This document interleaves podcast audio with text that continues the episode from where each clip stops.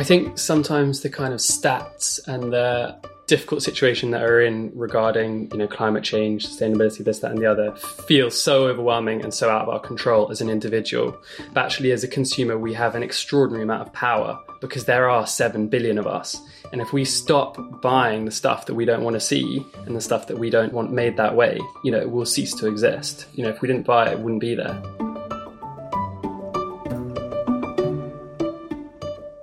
Welcome to Fortnum's Hungry Minds podcast with me, Felicity Blunt. Today, I'm joined by first generation millennial farmer and rising star Julius Roberts. Oozing charm and with a humble approach to life on the farm, Julius describes himself as a cook, farmer, and gardener on a journey towards self sufficiency. In 2016, he gave up working at successful London restaurant Noble Rot, firstly for a small holding in rural Suffolk, then last year a farm in Dorset. He's amassed 90,000 followers on Instagram as he shares tales of farm life alongside multiple goats, pigs, chickens, and his two dogs. In 2020, The Times named him as one of the best farmer foodies to follow on Instagram. His aim is simple to educate his audience on topics including animal welfare and seasonal cooking. His down to earth approach gives fans a taste of foraged produce and mouth watering dishes, and the animal magic that is raising his mischievous goats and singing, or howling, with his lurchers, Loki and Zephyr. So, without further delay, a very big hello to Julius. thanks so much for having me felicity honoured to be here Oh, we are so very excited to have you. You were one of the guests we were most anticipating for the podcast, partly because everybody involved in the podcast is obsessed with your Instagram.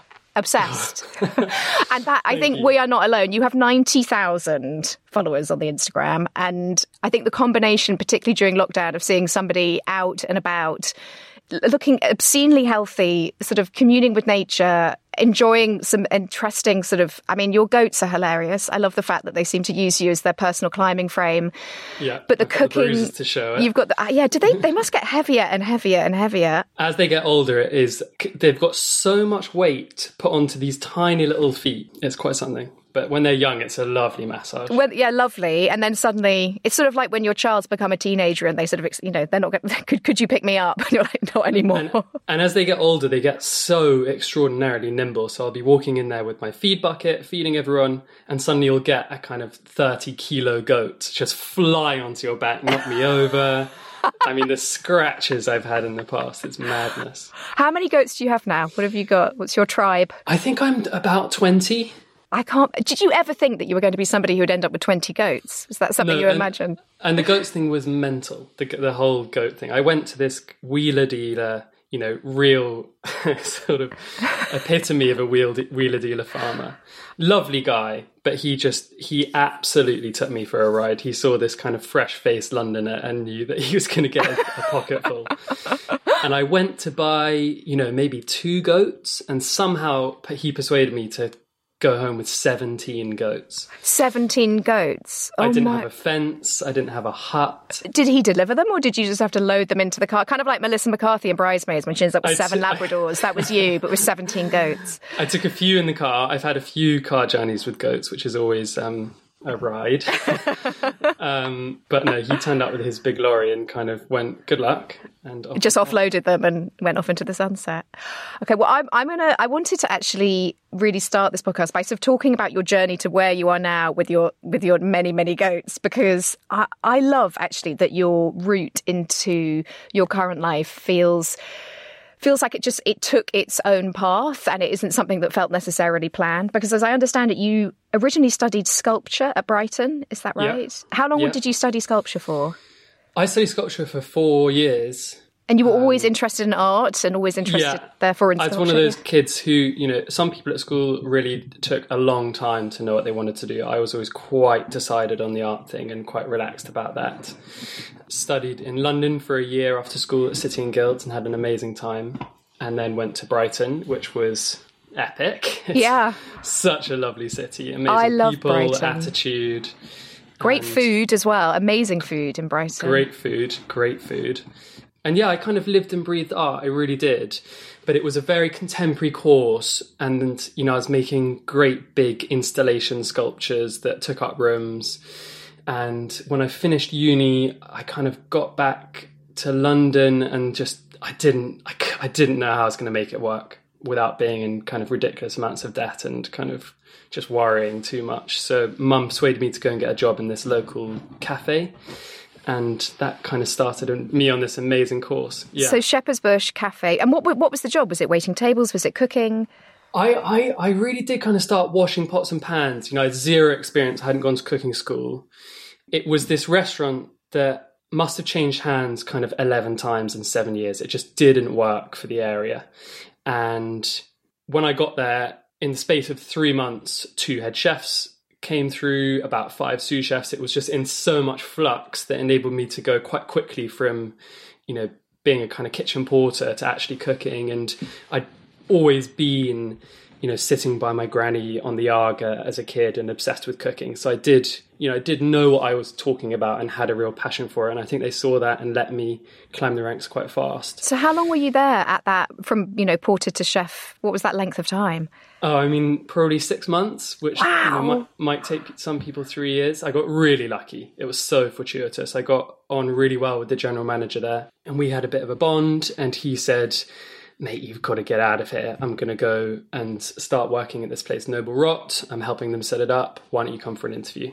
Okay. And so so 6 months in one restaurant then you went to Noble Rot, interviewed yeah. as what? What what were you So with your CV of 6 months experience, what were you then interviewing for at Noble Rot? I was interviewing for what do you call it? A commis chef. Explain what that is, because I, I, have heard that phrase, and even I'm not completely clear on what that means. A commis chef is pretty kind of bottom of the ladder, but you're okay. not washing pots and pans, you really are cooking.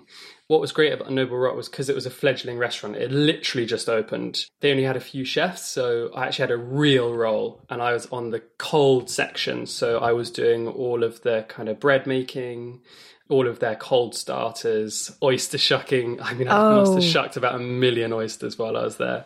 Did you? I actually shucked an oyster last weekend, and I, I, basically dug it straight into the palm of my hand. I mean, I'm definitely not expert. Did you become? Are you just you could do it in your I'm sleep good. now? You're I'm good, but the, you know, you really do get quite infected cuts from oyster shells because they're quite yeah. dirty, and you get bits of shell in you. So I had my fair share over the time. Yeah. The, the hours were long, right? I mean, really long. Yeah, I mean. I was very lucky starting at a fledgling restaurant in that they gave me quite a lot of responsibility straight away because it was quite understaffed and things like that. And it meant that I was really cooking proper stuff early on, and they were teaching me so much. It was a baptism of fire. When it worked, it was the best thing ever. When it didn't, oh my god, it really was. You know, the the cliche of all kind of uh, restaurant kitchens, and the stress was extreme. And how many years were you there for? I was there for kind of just under a year. Okay. And then how quickly into the process of, and, and obviously appreciating uh, everything that you're learning, sort of building on everything that you sort of learned within your family cooking, it must have been that your knowledge just expanded incredibly quickly. Yeah, the chefs there, you know, we really were, you're like comrades, you know, it's quite army, like you're doing 18 hour shifts with these guys, four days, five days a week and they did teach me so much about seasoning i think was the kind of biggest thing i learned really balancing flavors using salt and acidity and whatever it may be. And i slowly kind of rose up there got more responsibility and loved it and lived and breathed it but i could feel my body just kind of imploding on itself. And I'm quite a health conscious, freedom kind of centric person, and I just knew that you know it was going to start causing issues. There's quite a lot of there's quite a hedonistic lifestyle that goes with chefing because your hours are so extreme. Sort of like late night comedy. You know, you finish yeah. so late, like you're sort of so high, you've got to do something. yeah, yeah. Well, and it's a Monday night, so who else are you going to hang out with than the other chefs? But it was it, it was incredible. But I did see all these producers turning up in the morning with their beautiful boxes of tomatoes and artichokes or you know a whole lamb or whatever it may be and they were just healthy they were brown they were bright-eyed. They looked they looked kind of happy. Another species of human? You're like yeah yeah i was sort of green and limp um, and they were tanned and bright-eyed so i thought oh that doesn't look too bad. And I think the biggest thing that maybe the restaurant did, you know, they taught me about seasonality, which was, you know, the kind of code we lived by at Noble Rot. Um, they taught me about season seasoning. And then it was this kind of hunger for the best produce possible. You know if you if you find that perfect tomato so much of your work is already done for you as a chef. It was amazing how much effort went into finding these incredible producers.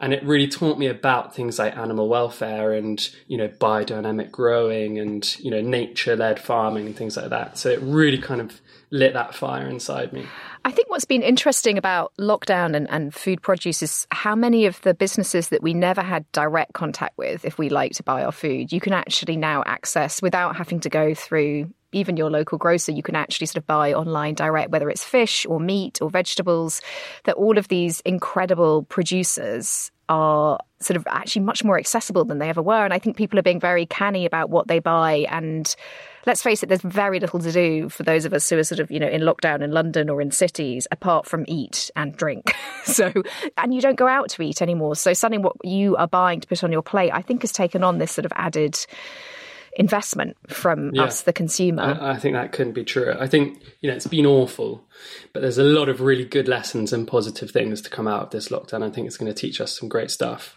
And I think that reconnection to food has been amazing. I think this understanding that if we kind of abuse Mother Nature, she's going to bite back and that we need to make some changes. I think I think there's some real positivity to it. I think humans needed a bit of a slap and we've had kind of the two punch, haven't we? But yeah, yeah, I think there probably is a recalibration to come. And for you, in some, you made your decision to sort of make a change of life, obviously way before anybody had ever sort of understood, you know, the idea of COVID nineteen being anything that was relevant to them. So, what was it that sort of was your tipping point? What led you to think, okay, actually, this is not for me. This doesn't. This is not where I want to be in my life. I don't. I don't. I think it was a slow rumbling rather than an immediate decision, but you know, it just was those hours and that stress and, you know, the cuts, the bruises, the shouting. Um, you know, it, when a restaurant sings, it really sings and it is the funnest time of your life. But when it when it's going wrong, it is it's really tough. And I wasn't experienced enough. I hadn't seen the kind of best side maybe of kitchens, and it just you know affected me. I had this option to make that change you know, I think that uh, you know I was really lucky that we had this little cottage in the countryside, and you know that massively enabled me to make that big leap. So did you move? You moved. You moved. Yeah. You knew there was a cottage. There was a small holding, and yeah. But a small holding can be various versions of a small holding. It can be something that's already mature and tended. Or was it just a piece of land? What did you it was, turn up it to? It was a cottage with a field. Yeah. Okay. It was. It, there was no small holding there yet, it was a huge leap. I'd been so inspired by Hugh Fearnley and you know all sorts of cooking shows as a kid. Uh, it was the middle of winter, which was difficult. In that I think the natural journey would be to go and try and grow some veg, but it, there was no growing to be had at the time when I decided to leave London. Um, so I went and bought myself four pigs, built a very rickety fence. I'll never forget hammering in the posts in the kind of freezing, yeah, um, snowy weather. Cast um, iron ground as well. It's not exactly the yeah the easiest. Yeah, no, it was wow. it was quite something. But just fell in love with these little piglets. It blew my mind. It blew my mind. So you so was it the first thing you did was like I'm going to go get some pigs. That's yeah, what I'm going to yeah. do. Okay. This so, lady turned up. She brought them in her car. Okay. So then. You, this is this is the way one travels with animals. Yeah. You're like, okay, that's how I'm going to do it. Yeah. Um, she she kind of she took them out the car like little wheelbarrows. So she held their back legs and kind of walked them into the to the pig. Oh pig, my god, that's pig amazing. kind of pen that I built, and they were just kind of magnetic to us. They, you know, they turned up. She, she, was definitely she was a smallholder like me, but focused specifically on pigs. And they turned up to this lovely bit of wood that I've given them. You know, the ground was covered in acorns and oak leaves, oh. and they just started digging, and they were thrilled. And my Pig dogs paradise. were playing with them. Yeah, it was. you know, I mean, I spent, you know, those first kind of three months, I was spending you know half my day with them every day and just learning so much about animals and how sensitive they are and how similar to us they yeah. are and and pigs are deeply intelligent. I mean, there's the whole thing about pigs and octopus and things that actually they're very, very, very smart, aren't they? Yeah, no, they really are. They really are. I mean, if there's no difference to those pigs and my dogs having that kind of decision that they were eventually going to end up as food started, you know, really yeah. teaching me some stuff about animal welfare and the importance of sourcing meat and how we look after them and produce it. And you were always clear that these you were going to raise the pigs and they would end up as as meat that that was so what you know if you're spending half your day with an animal and it's the first time that you've done it and maybe i'm wrong but i imagine in that first we have this tendency, don't we, to sort of humanize or project human emotion onto animals, um, whether it's our, you know, Yeah. felines or canines or you know anything. They have it though. You know, I'm Yeah. convinced. You know, it's not just projection; it really does exist. So, what was that emotional journey like? Brutal. It was brutal. I mean, quite scarring. I don't think I'll ever forget taking them to the abattoir on that day. I had them for two years. You know, they had a really long life. I could go and you know take my book down there, lie down on the floor and lean against one and sit there reading in the wood in the summer. You know, we used to let them out and have a run around the farm. one time they ran really far, and I've never been so stressed in my life. Um, but you know, I adored them. I, you know, I really did as a pet. And then the the day came where I knew I, you know, had to, had to make a change. They started getting too big. We didn't have the land to kind of rotate them. You can't really keep animals on the same patch for too long. So it was it was quite an, an inevitable decision. Lured them into the back of the trailer, which felt very kind of awful. This like tricking them with food to walk into the trailer to this inevitable doom. That was really tough and felt wrong. And there's this moment where their kind of feet leave their lovely muddy patch and are on this hard metal floor, and you just know that it's not right. You know, I mean, Yeah. it, makes my heart flutter. No, I can sound. it. Yeah, It was an hour drive to the abattoir, and you're just thinking, you know, stuck in your head the whole way there. Is this right? What am I doing? Is so you were What still questioning it all the way up until the point that. Oh my god, yeah, absolutely. Oh, it got harder and harder and harder the closer Yeah. I got. I think Um, what is so moving hearing you talk about this, though, is that we have lost the habit of connecting meat and fish and any produce actually with its origins or life. Ultimately, it's too often, you know, it's shrink wrapped, it's bubble wrapped, you know, you get it, it's cut, it's divided. It doesn't really bear any resemblance, does it, anymore to the thing that it was originally, unless you're somebody, you know, prone to kind of going home with like a tongue from the butcher. It's, it's a, you know, we, we have sort of almost, I would think, deliberately dis- distanced ourselves from what you have had to go through. And, and actually, I just wonder as well in the sort of mass farming that that producing on such a scale that that, that also in some way it becomes much less personal doesn't it if you have 400 pigs to four Yeah, pigs they become numbers rather than individuals. yeah, and uh, when you're in your position and actually you can tell them apart, you know each of their characteristics. Snap, crackle, pop, and Albie. and be there you go. and you remember them and you can still sort of call them to mind. It becomes much more like I suppose the relationship we have even with the domestic pets, you know, your childhood pets that you sort of do remember very specifically for their characteristics. But I'm sure you don't for all that it was horribly traumatic. That must have taught you so much that you still implement today about the respect that you pay the animals and the sort of the debt that you It was uh, so them. real. It was so raw. You know, it was such a journey. And you know, I still eat meat. It didn't. Uh, I, I think everyone on Instagram thought this might be it. This might be the moment he becomes vegetarian. He won't be able to do it. And you know, I got really close. I really did. And and still, every time I go to the abattoir, I am battling with indecision and you know my thoughts around it. But I think there is a kind of right way to do it. They had an extraordinary life. I went to a family run tiny abattoir. Their death was really quick and really kind, um, if you can call it kind, but you know, it was sensitively done. Um, we, we fed them Guinness, Guinness oats and honey in the morning, and they, you know, they, you can get them quite kind of relaxed and out of it. It was as good as it could be, and I think you know when meat when meat comes from that background, I, d- I don't think it's wrong. You know, a hawk isn't wrong for hunting a mice or eating a mice.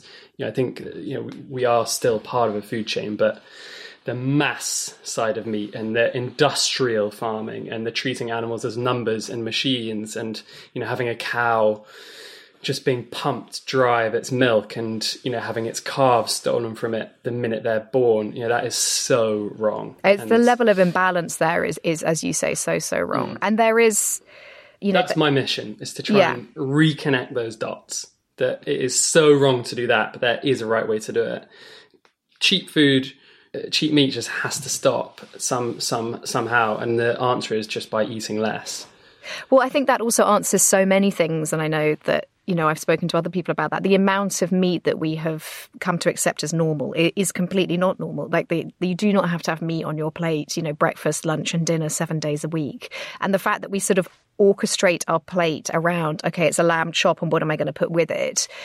I think that is becoming outdated now. And I have seen people really moving away from that this idea that you need to have a cut of meat with which to accompany, and everything else becomes a side. And I think that that in itself and just the the interest people have in different cultures of food, different types of eating, and, and actually, again, you know, that even if it's talking about meat free Mondays, you know, things that have sort of become quite, you know, have gone beyond being fashionable to just being just normal. No, change is happening. There is, there's definitely hope. I, I, couldn't agree more. Do you feel like when you're on Instagram and you're taught is that partly why you're on Instagram and that because you you removed yourself from sort of the London rat race, as it were, but you've chosen to remain in touch with actually a much larger public via Instagram? And is it that in some way that you are showcasing what is possible and and hoping to sort of educate through what you yourself are learning along the way? Yeah, the it wasn't my initial reason for leaving. You know, I wanted to kind of re-educate myself and find a new path. But slowly, as I started to fall in love with those pigs and have to make those hard decisions and see the right way, you know, versus the wrong way, you know, surrounded by other farmers, you know, doing things very differently to how I was. You know, I knew that I wanted to kind of show and promote and teach, you know, not preach, you know, kind of get people to fall in love with my beautiful goats and maybe connect the dot when they're in the supermarket and go, ooh, free range or free range organic or whatever it might be, you know, to, to kind of just reconnect those dots because we're so removed from our food uh, in cities. You know, I knew it. I knew so little. I realized how ignorant I was. And they lie to us. You know, the supermarket is such a big lie. The packaging is a lie. The you know, it's it's all a big trick yeah, I, I was going to ask about that. And actually, do you think that is going to change? Is that something that we as the public have to put pressure on to really see change rather than yeah. sort of expecting that yeah. to just be enforced by anybody else? I think sometimes the kind of stats and the difficult situation that are in regarding you know climate change sustainability this that and the other feels so overwhelming and so out of our control as an individual but actually as a consumer we have an extraordinary amount of power because there are 7 billion of us. And if we stop buying the stuff that we don't want to see and the stuff that we don't want made that way you know it will cease to exist. If, yeah. you know, if we didn't buy it it wouldn't be there we spoke to Anna Jones actually on this podcast, and she said there were some terrifying stats about how many thoughts or decisions you make in any one day as a human being. It's just 15,000. I mean, it's thousands. And how many of those probably apply to food? And actually, in that, just say you have 100 thoughts about food a day, because you probably do.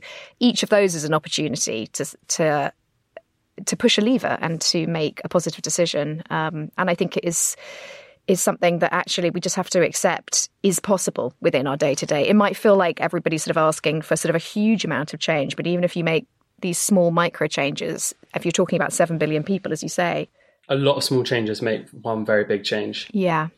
So from the pigs and that awful, I mean, I feel, God, I feel terrible actually. I feel like I've traumatized you making you talk about it. I'm really sorry. No, it's good. you know, I, I, I like sharing that story because it, you know, it's important to me you went, did you have to wait for the for that moment, or did you drop them off and leave? Yeah, How does that so, work? No, no, no. You're you're right there. They didn't want to get out the trailer. You know, they, you know, there's they they do know these animals are very clever. Um, so I took them out, and what happened happened. We don't need to go into that. And I went to pay, and in the five minutes that I was paying, it was all done and dusted it blew me away how quick it was. There was no waiting. You know, I timed it perfectly. I'd booked a slot, and he, you know, he said, "Do you want to go see them?" I was like, "What? What do you mean go see them?" Um, he said, "Yeah, no, they're all, you know, all done." And I went and saw, and he showed me my pigs next to some other pigs, and the difference blew me away. They were kind of huge. The meat was red, not white, and you know, he said these are the healthiest pigs I've ever seen and kind of asked how I'd been looking after them, and that, you know they were kind of you know these abattoir guys who are pretty hard, hard guys who you know are quite closed off in that they're doing that all day every day. They kind of have to put some barriers up, and they you know they were all kind of quite you know crowding around and quite amazed by it. That's wonderful. So That's made, amazing. Yeah, you know that it kind of it was a big tick for me. I was like, oh, at least I've done something right here. But I was shattered, you know, driving home. You know, I was tearing up in the car, and I still had two. So I, I, I, had four pigs. I only took two. So I went back and had a big cuddle with them, which was, you know, kind of weird, but I just needed it. Of course. yeah. And then, well, from the pigs, what, what came next? Had you started already to build in chickens and goats at that point? Your No, no, pigs. I think I needed to do that to know where I was and what I was going to do next. And it affirmed a lot of things and, yeah, it, you know, pushed me on the journey to expand and get more animals. The next thing I got was some chickens, and I love my chickens. They're also unbelievably clever and so personal. And you have your favorites and the ones that really get you. And you know, will hop into the car and sit next to you sometimes, and love it. Constantly walking into the house and you know doing all my hoovering for me, pecking at all the you know this, that, and the other on the kitchen. Oh god, floor. that's genius! They come to my house. We have a lot of children in my house. a lot of rice and pasta gets thrown. Yeah, yeah, oh, they'd be brilliant. They're the ultimate Hoover. And chickens then turned into veg, and I started growing food, which is that's my least favorite part. Growing veg is really difficult. Is that? I mean, that okay. So, uh, full confession, I've done a vegetable patch with my husband, and we've had kind of in a we had some great success one year, and then effectively, probably I think after we which sort of, know, which has not paid enough attention to it. And it was so labour intensive. And we were, it was in Westchester in New York, so it was really hot at times. You'd be out there kind of tilling your quite small field. Did you find it easy to grow? Clearly, I'm a colossal failure in trying to grow my own veg and would have to sort of take advice from you. But what did you start with? And did it feel seamless? Did you know what earth? I think there's just so much that just, I just like with the pigs, I just threw myself into the deep end. I'm quite a kind of all in, learn by your mistakes. You know, I'm always up for getting it wrong because it's the best way to learn. And I, I think I had an amazing first year. I bought some um, soil from a local farmer who hadn't heat treated it. So it was effectively, I paid for millions of weeds to be put on top of my garden. And it was, it was, oh. you know, stressful and difficult and blood, sweat, and tears went into that garden. But you know, I kind of love that process. What was your first planting? What did you first? What season did you start in? I so I, so I moved in November to Suffolk. Bought the pigs, then got chickens in probably January, February, and I was ready to start building and growing the garden by March, April. So probably peas, you know, peas and broad beans and potatoes and onions and things like that. Um, and now do you grow everything? Everything that you eat, you've grown? Not everything. No, no, no. Um, in the spring, summer, and autumn, I'm pretty self sufficient. You know, once the peas and the broad beans and the things like that get going, you know, maybe from May to November, I can eat almost every day just from the garden and from my freezer. Um, oh god, is there a lot of like you've got to get your produce in? You've got to free- have you got a massive freezer filled with stuff yeah. that yeah yeah big old chest freezer yeah. It's so labour intensive but so satisfying equally when you take out your spring peas that you frozen and that you grew yourself. Yeah, no, it's the best. It, the rewards outweigh the kind of trials and stress that go into it, but there's moments where you, um, you do question it. You know, this winter, I've just moved from Suffolk to Dorset and I've never known rain like it in my life. It's been relentless. What effect has that had then on your planting and your day to day life? Well, I think more like emotionally, my mood, just this never ending kind of sea of grey and wet weather and being held back from being outside has been difficult. But a great learning curve, you know, it's a different way of managing the animals. And now that I've just spent the whole morning outside in the garden. My nails are black. Yeah, and you look very t- you look nicely wider. toasted. You're getting that sort of you know got some vitamin D happening. It's good. Yeah, all my goats are kind of getting wider and wider. It's about to be lambing and kidding season, so you, you really pay for it in winter, the farming and country lifestyle. But it, you more than make up for it in spring, summer, and autumn.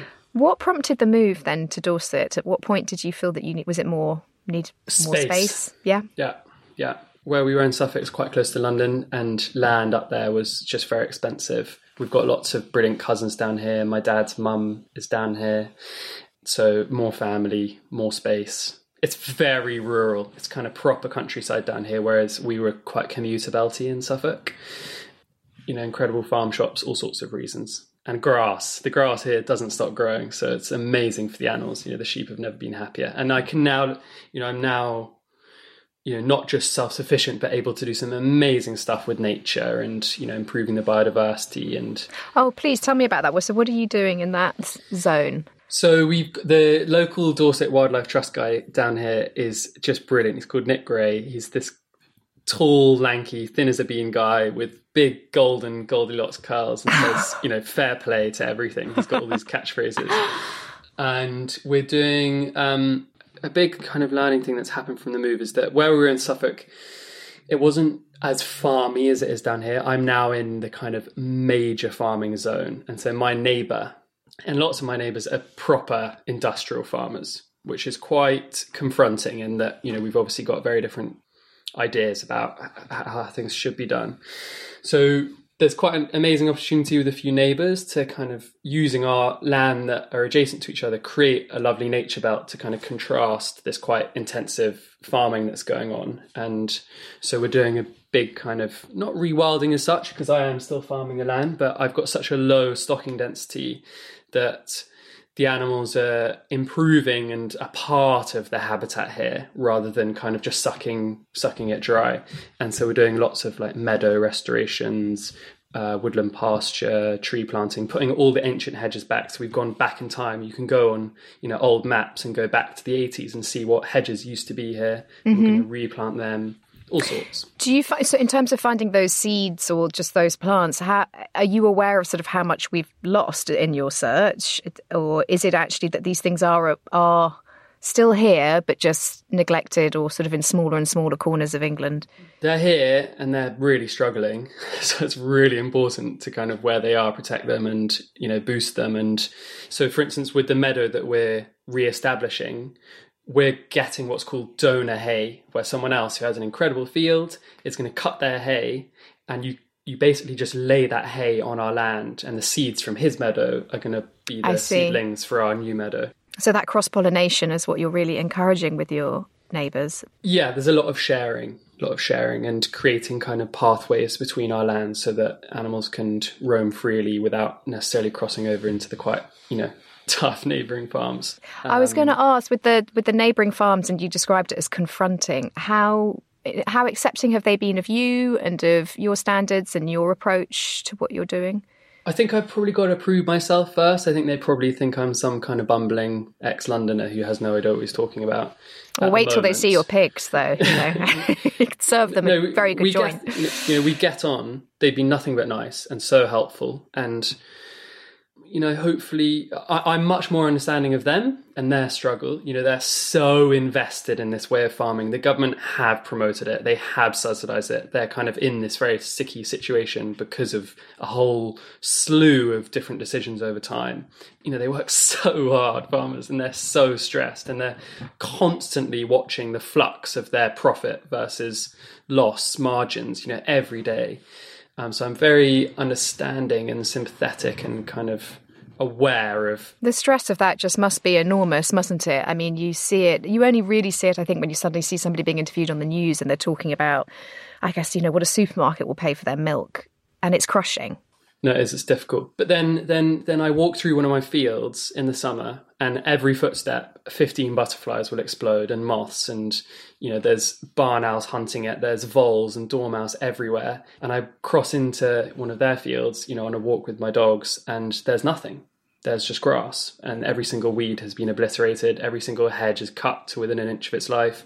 Every field margin is, you know, squeezing out nature as much as possible to kind of you know rape the land of all it's worth and you know, that's really difficult when you can kind of literally see how much death and loss has happened so it's tough it's tough you know I, i'm definitely having to kind of pick my walks because i can get quite um, you can get quite down from yeah. it and also to see that contrast, I mean, that marked contrast literally across a boundary wall is quite extraordinary, isn't it? Yeah, it's, it's massive. Nature in the spring and summer is just buzzing with life, and to see how sterile some fields and areas of land can be is really distressing.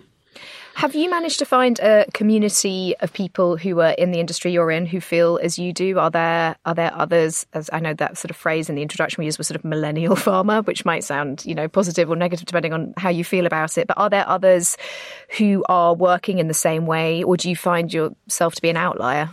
Oh no, I'm one of many. There's definitely loads of brilliant farmers doing incredible things.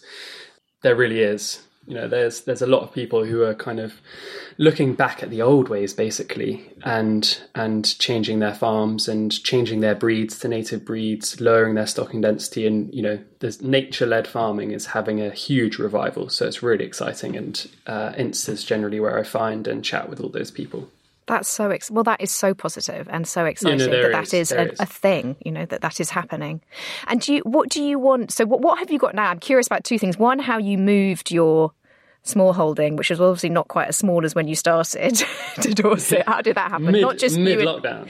Mid lock. Okay, it, it, wasn't just you in a car, was it? With loads of goats, or was, was it just you going I did up a few, I did a few car journeys with goats and bees. Wow. Okay. Which was quite a thing um, at night, I wrapped all the beehives in in duvets and sheets. Okay, this is where your sculptural kind of background is coming into play. I feel, yeah. Love it. yeah, um, and literally drove drove the whole way. Um, you know, wearing a bee suit for for one leg, which is a six hour journey. God, I would love to have like managed to sort of know somebody had seen you on the motorway, just going, "What the." that feels like something out of Stranger Things. You know, you're going to the way you were dressed. Could you hear them? Can you hear yeah, them in yeah, the car? Yeah, yeah. yeah. humming, humming. Yeah. It was, it was hysterical. um, so yeah, uh, we we moved in May in that first major lockdown, uh, which was quite stressful. You know, you had to find a family-run removal firm because everyone was in these bubbles and things like that. But it was also just so exciting, you know, opening the trailer and seeing my goats and sheep run into this unbelievable landscape. The woman who lived before us was a real nature nut, and you know what she's kind of left us. Her legacy is extraordinary here, and you know the goats and sheep were just frolicking. That is so exciting to just have just have that image of it's the, it's in a way counter to what you described with your pigs, where you're opening something and just watching them run out into the fields, you know, kicking their heels, literally. It was so like, joyous. Whoop. It was so joyous because I, you know. Uh, I did start to run out of space in Suffolk, so it came at a really good time. You know, we had quite a difficult winter, whereas you know it, it was starting to get a bit tricky. The whole situation. Um, we'd had you know beasts from the east and extreme weather, and so coming down here was a massive revival. And there's now so much space to kind of really play with these ideas and attitudes that I've slowly been developing and learning from others. So how much of it is your so your I mean your vegetables that you did you have to just leave behind your beds as well and sort of leave what was yeah, there? Yeah. So you had to start all over again with your least favorite task, yeah, which total, total reset. And how big of space do you now have for growing vegetables and and fruit? I've kept my my garden quite a similar size in that it was, you know, I, I definitely built a big garden in Suffolk and wanted to do the same again down here. It's a different soil, so Suffolk was quite sandy, barren soil compared to here, which is a joy to garden in because it's really easy to work and you can just add lovely compost on top. And you're, whereas here it is heavy Dorset clay, so it's quite the gardening's definitely got a bit harder, which I didn't want. But you know, it's wet here and the grass is just extraordinary. So the animals are much better for it. The gardening is going to be a bit harder. And can I ask, with your sort of animals and your turn of animals, so what happens if I, you know, you you have your, I suppose, your tribe of goats. What what's their journey? What are they doing? Are you keeping them just for milk, or what? What is happening to those goats? How many do you have, and where do they go? I've probably got 12 who are in kid at the moment, which will, you know, say half of them have twins. There, there's suddenly going to be quite a lot of goats running about in spring, which is just the best. I cannot wait. They're, they're the funnest things in the world, kid goats. And they are a really rare breed called the English primitive goat, which is they were brought over in the Neolithic period, and they're the kind of wild goats that you might see in Scotland or Wales. And so they're quite valuable as breeding goats in that they're so rare. So I tend to sell them to other breeders.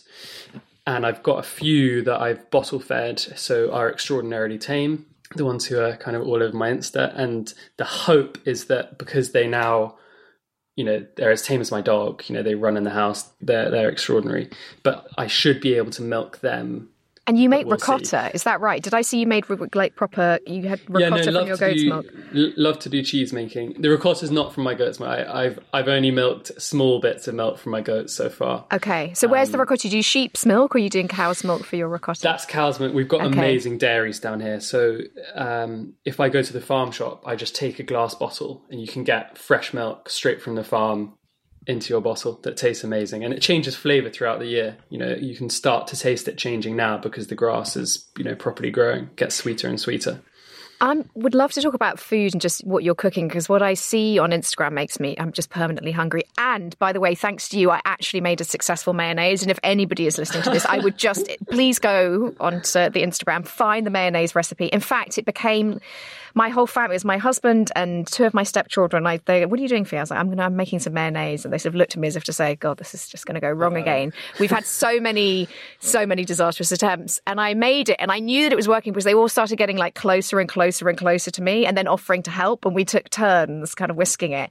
It was so delicious. I mean, we basically ate. I mean, there was a huge amount that we made, and we basically lived off mayonnaise for about two days as a family. It was. I love that noise it makes when you know you're doing it right. It starts to kind of slap the side Yeah. of the bowl when it's getting thick. Oh, and everybody kept tasting it, and then you just start then deciding what you're going to eat in terms of what you can serve mayonnaise with. So then we had like burgers, and we did we fried salmon, new potatoes, and also um, calamari. We made we put mayonnaise with that. It was delicious. So thank you. But all your food seems fantastic and clearly takes direct influence from whatever you've picked out of the ground that day or whatever is sort of in your immediate vicinity. Has your cooking changed a lot, or was that something that was always because you talked about Noble Rot being so seasonally influenced? Uh, was it always that after that restaurant life? They they definitely breeded the seasonality into me, and I think as time's gone on and I've really got into nature and sustainability and kind of trying to promote that on my Insta, I think seasonality is my cardinal rule. Yeah. So I won't I won't touch a courgette or a tomato unless they're preserved or tinned or whatever outside of the season, and I really live by that. I eat significantly less meat, you know, significantly, just once or twice a week. What are you cooking tonight? What are you making tonight? I was just digging in the veg garden and have loads of beetroots that have overwintered that I didn't realize were necessarily there. They were kind of hidden by some Swiss chard because they have very similar leaves. And I've got all these beautiful albino, golden, and red beetroots. And I think I'm going to roast them, get lovely roasted sweet beetroots. And I've got some smoked mackerel and horseradish. It's a favorite combo of mine. Oh, God, that sounds delicious. Oh, I'm really hungry. Okay. slightly vinegary beetroots. They love vinegar, and you get this kind of fatty fish, sharp, Yeah. crunchy horseradish, and those very earthy but tart beetroots. It's so good. I love all those strong flavors and like the watercress with mackerel, anything. It's just that sort of hot, that hotness in your mouth is delicious. yeah, food it? that has a punch is nice. Yeah, really good. And do you tend to sort of do you drink wine? Do you drink? Do you have that as part of your meal, or are you sort of just all about the food? I don't drink much in the week, but yeah, I love a glass of wine on the weekend, for instance. I definitely, when I first left London and was living on my own, you know, I might, you know, I, I, I sometimes didn't see people for a month or two. And it was quite a big change going from a very social life Yeah. With all my friends to being on my own, really, really isolated in the countryside. I'm very good with solitude and often crave it. And that's been my kind of struggle of the lockdown is I've got all my family on top of me the whole time where I'm used to living alone. I mean, me too. Yeah, I think everybody who will be listening to this, we're going, uh huh. Yeah. So that's been a big change. But I think in the early days, you know, when I kind of was trying to learn to live alone effectively as a young 20 something, I definitely drank a bit in the week. And I think it's been a learning curve. So I've sort of curbed that and now just enjoy the occasional tipple. I think everybody's been drinking quite a lot over the last 12 months. So there'll be Yeah. no judgment whatsoever. what, okay, I want to ask what you, what, what would you like for the next, you know, two to three, five years? I know there's, you know, I'm sure lots of people are talking to you about lots of things, but what do you have in mind that would be your next challenge to yourself or what you would like to sort of see happen on the farm? I'm pretty excited by the idea of some cows on the farm. So that's a bit of a project that's going on at the moment. And will there be a Uh, particular breed? Are you looking for something unusual again? Yeah, I've speaking been speaking to this lovely lady called Lee who farms the Hilltop Farm, one of Beatrix Potter's old farms, and she has this beautiful breed called a Riggit, which is a kind of variation of a belted Galloway, where instead of the stripe being a band around them, it goes along their spine, and they have these beautiful kind of different mottled colours on them. But they're an old, old native breed that's much smaller than kind of modern meat cows, so they don't impact the land in the same way, and they're kind of you know, a cow is extraordinarily good for the for the soil and nature around it when it's run in the run and managed in the right way. So I'm looking into finding them, and they're properly rare. So you get quite good grants for kind of helping rare breeds like that. How many would you start with? What's a good starting herd of cows? I think just two or three. I'm going to go small. If you come back with 17, then you know you're going to be in trouble. I've learned my lesson. the, the the key to farming is just not having too many animals you know, the minute you have too many, they start to become a number. They start to have more of an impact on the land. I'd say that about not... children as well. You know, you should bear that in mind. For it's not how you make money, but I sort of you know do that through other means and have diversified, as they as farms say, you know, into Insta and places like that.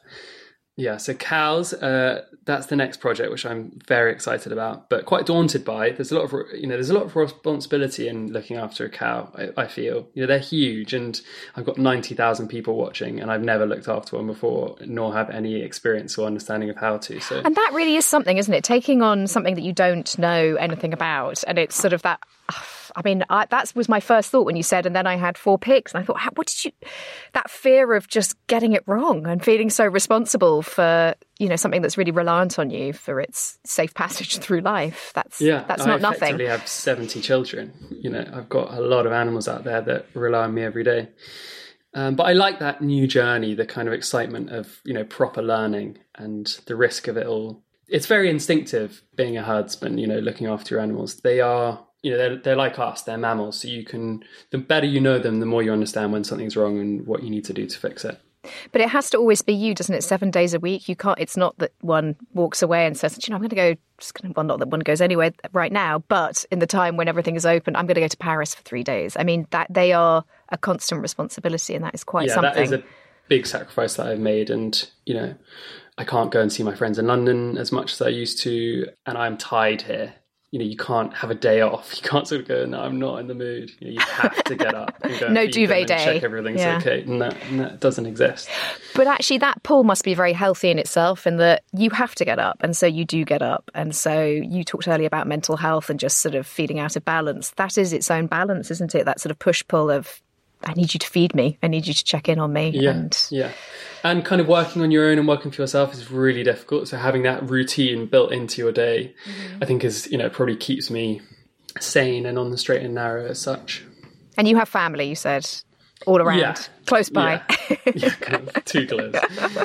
um, yeah, my family are great at mucking in when needs be, and you know, Dad's been knocked over by my ram many a time. My brothers have got their lovely jeans horribly covered in all sorts, me out with endless oh, jobs. That's a mm. good team then. I love working with them, and you know they're very supportive and always up for getting involved.